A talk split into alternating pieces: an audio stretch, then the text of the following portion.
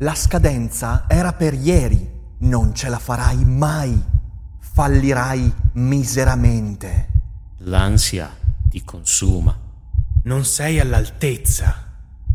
Cerchi un aiuto? Serenis è l'occasione per fermare queste voci fuori campo e parlare con un professionista del tuo stress, delle incertezze e delle preoccupazioni. Prendersi cura della propria salute mentale è importantissimo e per questo serve il giusto interlocutore. Su Serenis puoi trovare quello giusto. Serenis è una piattaforma per il benessere mentale e una tech company che rispetta l'autonomia dei terapeuti e adotta un approccio serio ed empatico verso le tue necessità. Sei uno studente incerto, un professionista vittima di grande stress o una persona che fa fatica a costruire buone relazioni? La filosofia ti può dare un aiuto, ma Serenis è il compagno perfetto. E se usi il codice che trovi in descrizione, potrai iniziare il percorso oggi a un prezzo convenzionato.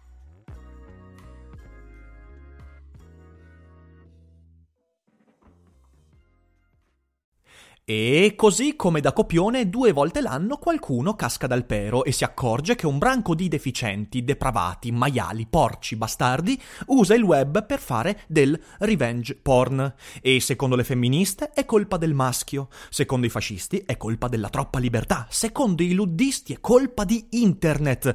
E invece no, no e no. La colpa, come vedremo, è di un bigottismo, di un moralismo di cui tutti quanti, nessuno escluso, femministe, maschi, fascisti, burocrati, youtuber, luddisti, insegnanti e netturbini, tutti quanti siamo schifosamente pregni.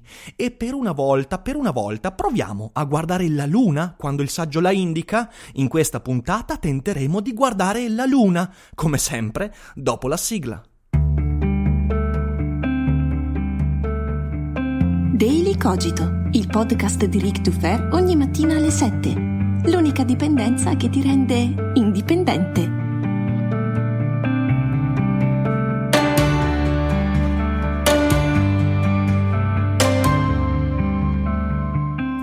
Ciao a tutti e bentrovati per questa nuova puntata di Daily Cogito. Io sono sempre Rick Dufer e stamattina parliamo di revenge porn, che non è soltanto un argomento molto delicato, molto rischioso ed estremamente controverso, ma è soprattutto un comportamento odioso e terribile, la cui condizione di esistenza è la ricattabilità morale, a cui tutti quanti siamo culturalmente sottoposti, ma che troppi di noi avallano in silenzio.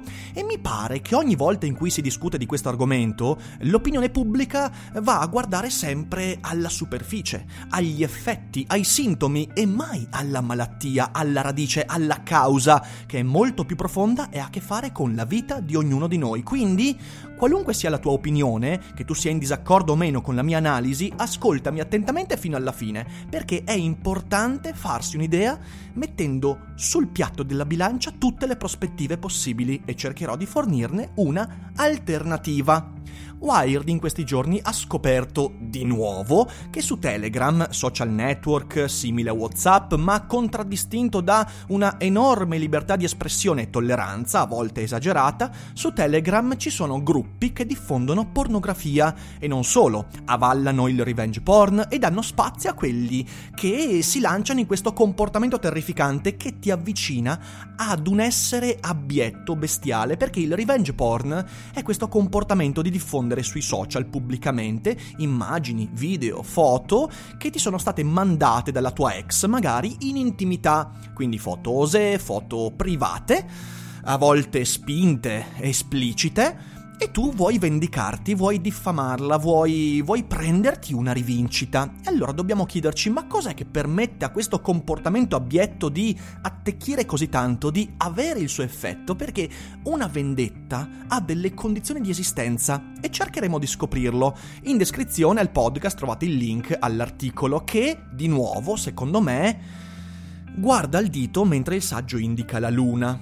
Perciò, Prima considerazione, il fenomeno non esiste perché un giornalista se ne accorge. La realtà è quella che accade anche quando non guardiamo e per quanto noi ci accorgiamo di, questa, di questo fenomeno due volte l'anno, sappiate che esiste anche quando non guardiamo, però... Però tutti se ne accorgono quando qualcuno ne parla, quando l'argomento va di moda. Io qualche mese fa ho già parlato di questo argomento, in un momento in cui nessuno ne parlava Ma guarda te, la puntata non è stata così tanto diffusa, così tanto divulgata, e invece quando un giornalista ne parla su una grande testata, ecco che tutti quanti si gettano su questo argomento, come se tutti quanti cascassero dal pero, scoprendo che, oh, esiste il revenge porn. Ma poi sul serio ce ne rendiamo conto soltanto quando tutti ne parlano. Ma davvero no, in realtà sappiamo che esiste anche quando non ce ne frega nulla perché sappiamo che internet si fonda sul porno e non soltanto sul porno d'autore, sul porno di Pornhub, sul porno delle case produttrici e via dicendo, no, sulla pornografia amatoriale e spesso anche quella non consenziente. Oppure facciamo solo le anime sante quando va di moda parlarne? C'è un po' di ipocrisia. Se ne parla soltanto quando va di moda. Serve Wired. No, in realtà no, lo sappiamo che succede e come detto succede perché tutti noi ci comportiamo in una determinata maniera e cercheremo di capire come. Ah, una cosa importante. Io in questa puntata non discuterò del problema pedopornografico, che è un altro paio di maniche. Eh, lo tratteremo in un'altra puntata. Oggi puntiamo invece sul revenge porn, quindi sulla diffusione di materiale intimo e privato che ha a che fare eh, con persone comunque che hanno mandato quelle immagini in modo consenziente in qualche modo e che ora alle loro spalle vedono diffondersi queste immagini. Di fronte al revenge porn, tutti quanti si chiedono: ma com'è che può succedere una cosa del genere? Oh, guarda te l'umanità che roba brutta. Ecco, secondo alcune, alcune, il problema nasce, ma non solo alcune, anche alcuni, eh. Il problema nasce perché gli uomini non prendono le distanze da questo comportamento. Che, perdonatemi, è un modo sottile per esprimere la propria misandria.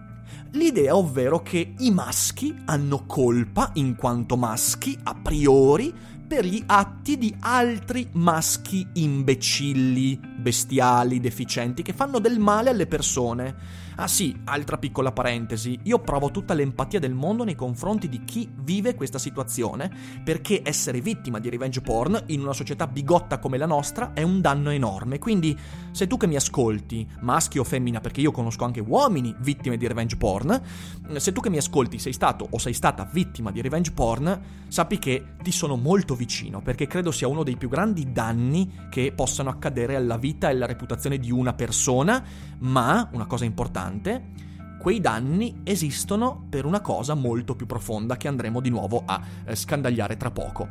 Dicevo, l'idea che i maschi abbiano colpa semplicemente perché non si esprimono contro i revenge porn, anche se non sono veicoli di revenge porn, è un'idea che veicola misandria. È un po' come dire che L'omicidio si fermerebbe se tutti coloro che non hanno commesso omicidi condannassero pubblicamente la cosa. non ha nessun senso. Oltretutto è l'idea che chi non denuncia gli assassini, chi non denuncia l'esistenza degli omicidi anche quando non conoscono di persona un assassino, sarebbero complici di quegli omicidi. È sbagliatissima questa idea. In primo luogo perché anche se tutti denunciassero gli assassini, anche quando non li conoscono, fidatevi, gli omicidi non si fermerebbero. Infatti credo che sia uno dei comportamenti più odiosi e condannabili, che però tutti quanti denunciano sempre, ma comunque esiste. Ok. Secondo, tu, e quindi io, non sei responsabile per ciò che i tuoi simili compiono. E se c'è un manipolo di maschi rincoglioniti che si dà il revenge porn, questo non mi porta ad essere colpevole di quell'atto. Certamente è bene parlarne, è bene denunciare questa cosa, è bene prendere le distanze, ma non è che il problema esiste perché gli altri non prendono le distanze, il problema esiste per cose molto più profonde, ma ma questa risposta dà l'illusione di avere la soluzione in tasca. Tutto si fermerebbe se i maschi denunciassero.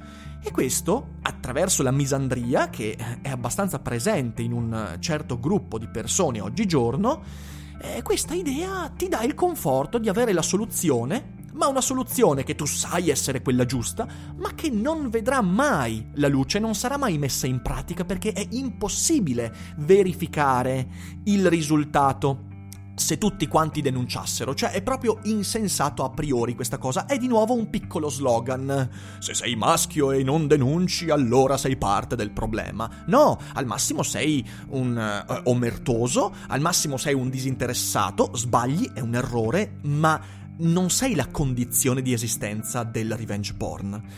Secondo altri, il problema sarebbe Telegram. Ma scusatemi, davvero pensate che se Telegram bannasse o fosse bannato dalle piattaforme di come Play, come insomma, dove si acquistano le applicazioni, davvero pensate che se Telegram scomparisse dalla faccia della terra, il fenomeno si fermerebbe?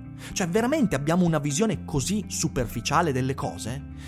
Noi in realtà quando esprimiamo questa opinione vogliamo solo, da utenti magari di Telegram, che la cosa sparisca da sotto i nostri occhi, perché ci infastidisce. Ecco cosa causa l'articolo di Wired. Un sacco di persone si accorgono, pur sapendolo prima, ma si accorgono, viene messo sotto i loro occhi l'esistenza di questo fenomeno e si infastidiscono e quindi dicono, eh qual è la soluzione? Far sparire dai miei occhi questo problema e quindi banniamo Telegram.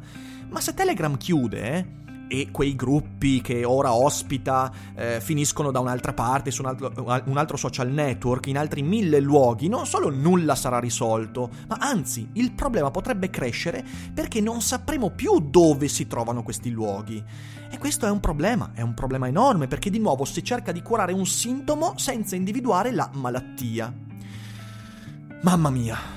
Quindi a questo punto dobbiamo, dobbiamo cercare di individuare qual è il vero problema, cioè perché esiste il revenge porn? O ancora meglio, qual è il sostrato culturale che permette al revenge porn di avere il suo effetto, cioè quello di essere una vendetta, ovvero di creare un danno? Ora, il revenge porn non esiste perché gli uomini sono porci, gli uomini sono porci, sì, o meglio, esistono molti maschi porci, molti maschi che usufruiscono di pornografia. Io non ho nessun problema a dire, e vedremo che è importante questa cosa qua, io faccio uso di pornografia, ho i miei gusti in temi pornografici e apprezzo enormemente la pornografia, ne ho parlato anche qualche tempo fa qui su Daily Cogito discutendo del libro Porn Age, che vi consiglio di leggere perché è molto interessante. Eh, ma ci arriviamo dopo. Dicevo, eh, io mi ritengo una persona sessualmente molto, eh, molto aperta, molto attiva, molto interessata e curiosa. Mm, questo fa di me un porco? No, ovviamente. Eh, questo fa di me una persona sessualmente interessata a delle cose da vedere, da fruire. Certamente non mi darei mai al revenge porn. Eh, non l'ho fatto in passato, non lo farò mai in futuro in nessun modo perché è un crimine assolutamente odioso, è un è un comportamento che voglio tenere ben distante da me, ma non è il fatto che io sia molto interessato al porno che sostiene l'esistenza del revenge porn è un'altra cosa. In secondo luogo, il revenge porn non esiste perché c'è Telegram, per quello che abbiamo detto prima. Telegram è solo un mezzo, ma davvero siamo così ingenui da credere che il mezzo sia il contenuto? Cioè va bene Marshall McLuhan, va bene il mezzo, è il messaggio, ma in realtà le cose sono un po' più complicate di così, perciò no, non è un problema Telegram. O meglio, Telegram è solo uno dei veicoli che permetterebbe di esistere a questo problema, ma non riusciremo mai a chiudere tutti quanti quei veicoli. Non esiste il revenge porn perché c'è internet, perché il revenge porn esiste fin dalla notte dei tempi, c'è sempre stato il ricatto inerente, gli eh, habits sessuali delle persone, le scelte sessuali, i gusti sessuali. Il revenge porn, drizzate bene le orecchie, esiste perché veniamo giudicati e giudichiamo sulla base delle condotte sessuali. Questa è la radice della vendetta pornografica. Il motivo per cui colui che diffonde quelle immagini sa di fare un danno a quella determinata persona. Colui che mette in atto il revenge porn sa che la sua vittima verrà danneggiata perché gli altri si ricorderanno che, aperte virgolette, lei è quella che, lui è quello che, lei ha fatto quello. Questo è il problema reputazionale. Ora questa è una condizione che non è sostenuta soltanto dai maschi, da internet o da Telegram, ma da tutti noi quando ci comportiamo come se il sesso fosse qualcosa di speciale. Notizia delle notizie? No, il sesso non è qualcosa di speciale. È molto piacevole, è molto bello, è molto problematico, ma non è qualcosa di metafisico, spirituale, divino non è nulla di tutto questo, il sesso è un'interazione sociale come tutte le altre. Ok? Solo che noi abbiamo creato questo giudizio a priori. Se volete avere qualche indizio in più su questo punto, questa sera alle 18 insieme ad Ari ne parleremo sul canale Twitch, parleremo di revenge porn, specificando alcuni punti toccati in questo podcast, ovviamente poi rispondendo ad alcuni dei commenti che troveremo. Quindi canale Twitch in descrizione, seguiteci in diretta alle 18. Il revenge porn esiste perché gli permettiamo di essere una vendetta.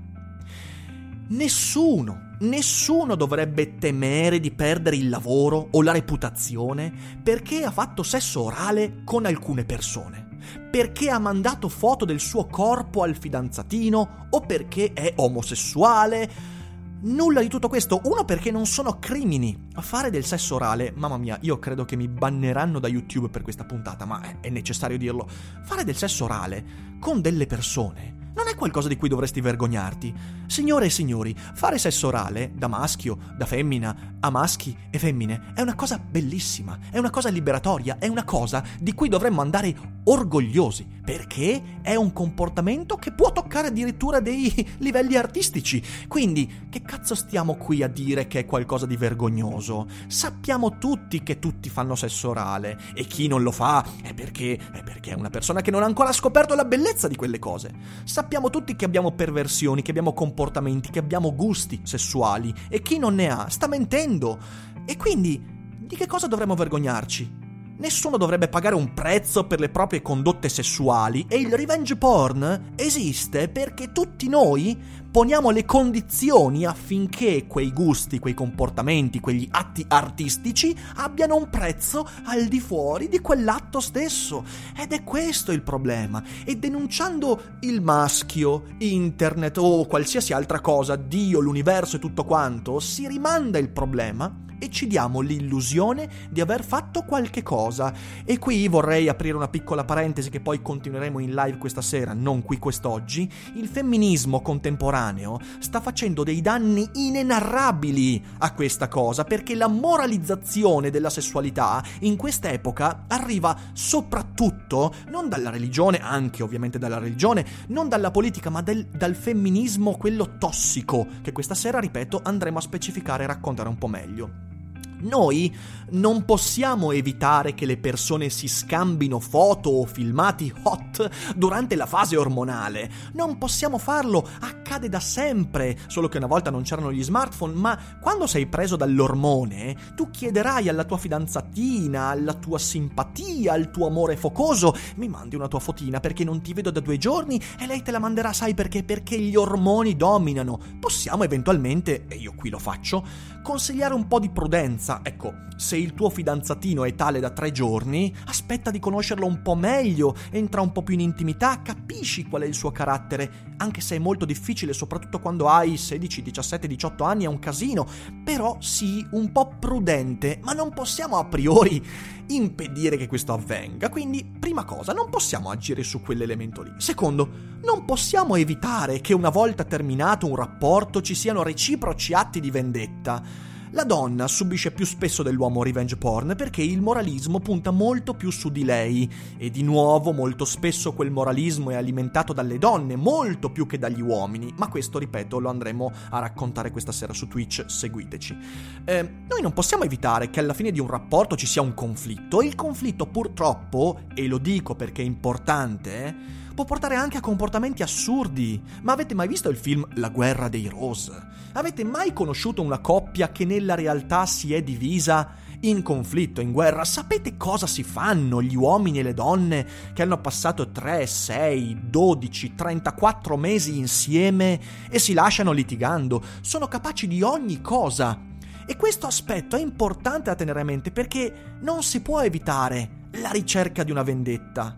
È brutto, certo che è brutto, è terrificante, ma avviene. E chi vuol far pensare che si possa a priori pacificare un'eventuale rottura di una coppia che magari si è amata anche molto, beh, allora dovrebbe cominciare a scrivere favole, perché sono favole. Al massimo possiamo denunciare pubblicamente coloro che lo fanno, coloro che si vendicano, e non sto parlando soltanto di revenge porn, parlo di vendette psicologiche, parlo di vendette di ogni tipo. Ma il deterrente della denuncia non è mai la soluzione, al massimo può frenare i casi più tranquilli, più pacati.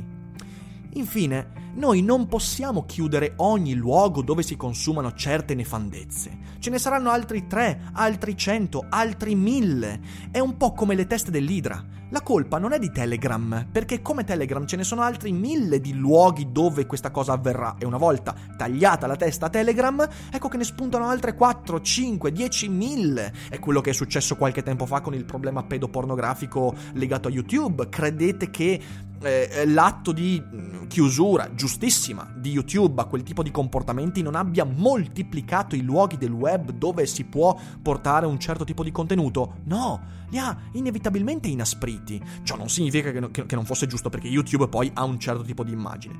Quindi non possiamo fare queste cose, non possiamo.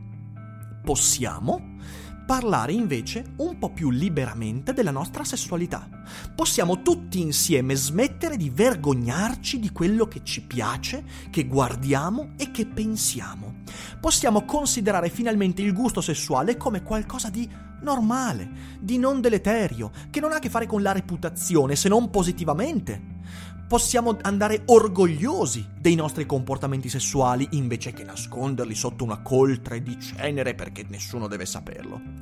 Possiamo per esempio smettere di dare della zoccola a chi su Twitter mette foto osè, perché se una persona ama il proprio corpo ed è pure un po' narcisista, ha tutto il diritto a metterlo in mostra, ha tutto il diritto a fare questo, perché dare della zoccola e capita continuamente, guardate su Twitter e guardate gli account di femministe che lo fanno, dare della la zoccola a chi mette il proprio corpo in mostra su Twitter o in qualsiasi altro social network è esattamente come eh, il comportamento di chi vede una ragazza che è stata stuprata e dice beh c'aveva la minigonna, se l'è cercata. Capite che non ha senso, che è controproducente, che è deleterio, che è il peggior bigottismo possibile, eh? Possiamo cominciare a parlare di sessualità seriamente nelle scuole, portando avanti un serio programma di educazione alla sessualità, ma non solo nelle scuole, anche nelle famiglie. Io conosco persone che fino ai 18-19 anni, in famiglia, non ha mai sentito parlare di sessualità. A scuola, mai nessuno. E quelle rare volte in cui qualcuno ne ha parlato, era un prete, una suora. Ecco, questa cosa dobbiamo cambiare, perché è il primo veicolo che ci porta a vergognarci della sessualità. Perché se una persona vive per 18 ore al giorno con una famiglia, 18 ore magari un po' di meno, diciamo 12 ore al giorno con una famiglia fra i 10 e i 18 anni, e non sente mai parlare di una cosa che ha a che fare intimamente col suo corpo, fidatevi, quando poi la scoprirà, se ne vergognerà perché il collegamento mentale è nessuno me ne ha mai parlato. Nessuno deve parlarne, anzi è qualcosa di cui vergognarci. Ecco, no, il sesso non è qualcosa di cui bisogna vergognarsi, bisogna anzi cominciare a fare il callo a un'idea, che il sesso è come qualsiasi altro comportamento umano, che fare sesso è uno scambio, solo che non è uno scambio economico, ma è uno scambio di fluidi, di sensazioni, di godimento, di piacere, e anche un, inno- un, immenso, incredibile scambio di informazioni fra due persone che magari vogliono conoscersi un po' meglio. Questo è ciò che va fatto, dire a scuola e in famiglia la sessualità va esplicitata, bisogna parlarne, bisogna permettere alla persona, soprattutto quelle giovani, di conoscersi, perché quello è il primo motivo per cui poi a 20 anni, a 25 anni riterrà sporco il sesso e ritenere sporco il sesso è la base del revenge porn. Bisogna smettere di giudicare un uomo perché segue profili di ragazze particolarmente disinibite, ma sapete quante ne ho sentite? Anche di persone di cui ho grande stima, persone che seguo, che hanno grande seguito, che, che su, su, su, vari social seguono eh, account di, di ragazze particolarmente disinibite e vengono giudicati perché le seguono. Ma va benissimo, io seguo profili di ragazze disinibite perché mi piace vedere dei bei corpi oltre che sentire dei bei discorsi e devo dire che a volte le cose vanno di pari passo. E va bene, non c'è niente di cui vergognarsi, anzi, è una cosa che io voglio dire chiaramente, mi piace vedere un bel corpo e questo non fa di me un porco, fa di me una persona che sa guardare le bellezze della vita e non c'è niente di male. Smettere di moralizzare intorno alla pornografia, veicolo di grandi conquiste sociali, perché ricordatevi che le prime grandi conquiste nel femminismo, nell'interrazzialità, sono state conquistate negli anni 40 e 50 dalla pornografia. Quello è il messaggio più importante che la pornografia ha mandato. Smettete di condannarla come una cosa del demonio. Certo, la Chiesa dice che è del demonio perché? Perché le conquiste sociali che la pornografia ha portato sono contrarie rispetto ai dogmi della Chiesa. Smettere di alzare l'asticella della nevrosi sessuale. Per esempio, il sexting non è una molestia e se uno non è consenziente esiste il tasto blocca. Il sexting è scrivere cose eh, provocanti, eh, a volte anche sessualmente diciamo così, esplicite a delle persone che non abbiamo mai incontrato eh, dal vivo. Io ho fatto sexting per un sacco di tempo su Twitter, per esempio, e non, va- non me ne vergogno perché anche quello è un esercizio di scrittura e di conoscenza dei propri gusti sessuali.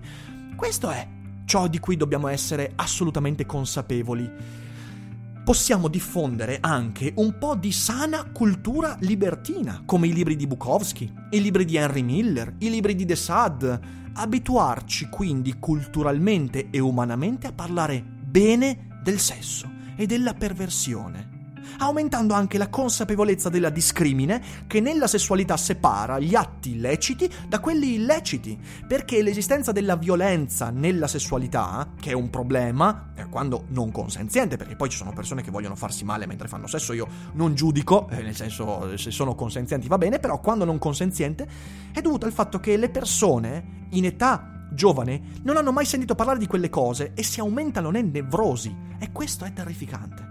Io sogno un mondo, sapete che mondo sogno? Sogno un mondo in cui uno stronzo diffonde le foto intime della sua ex e uno viene deriso da chi gli sta intorno e due rende lei orgogliosa dei suoi comportamenti. Questo è, orgogliosa una volta contattata perché la gente gli fa i complimenti e dice cavolo, sei brava, fantastico, sei, hai dei comportamenti sessuali bellissimi, hai un bellissimo corpo, senza nessuna vergogna, ecco cosa toglierebbe di mezzo la base del revenge porn. Dietro il revenge porn c'è il bigottismo di cui nessuno tra noi, chi più chi meno, è esente e questo è il problema. Provate quindi a farvi un esamino di coscienza la prossima volta in cui giudicate una ragazza che si veste in un certo modo, che si mostra sui social in un certo modo. Provate a guardare, è lecito vedere una persona molto disinibita e provare fastidio. Non è lecito per esempio scrivere guardate questa che zoccola, guardate come si veste, guardate... Quello non è lecito. Quello significa che tu sei parte del problema. Perché l'unica soluzione al revenge porn è togliere la base che permette alle persone di usare il sesso come ricatto reputazionale. Questo è il problema. E tutti noi nella nostra vita e quotidianità possiamo agire per arginare quel problema. E permettere comunque a un branco di stronzi di usare foto private, senza che però questo si traduca nella distruzione di una vita, di una reputazione, di un lavoro, di un'immagine di sé. Ecco, secondo me questi sono i problemi alla base del revenge porn. E sicuramente ho detto delle cose che non vi troveranno d'accordo, che andrebbero ovviamente specificate e alcune le specificheremo, lo ribadisco stasera alle 18, non mancate, però credo sia tutto quello che avevo da dire su questo argomento. Aspetto i vostri commenti, argomentateli mi raccomando e... E niente, io spero di essere stato chiaro e utile per ampliare un po' il dibattito. Detto questo, vi abbraccio, buon martedì, ci vediamo questa sera vi ricordo anche che sarò ospite sempre su Twitch sul canale di Wesa questa sera alle 21 per la lettura di un bellissimo racconto di cui non voglio anticipare nulla. Grazie mille di nuovo, buona giornata e non dimenticate che non è tutto noia ciò che pensa.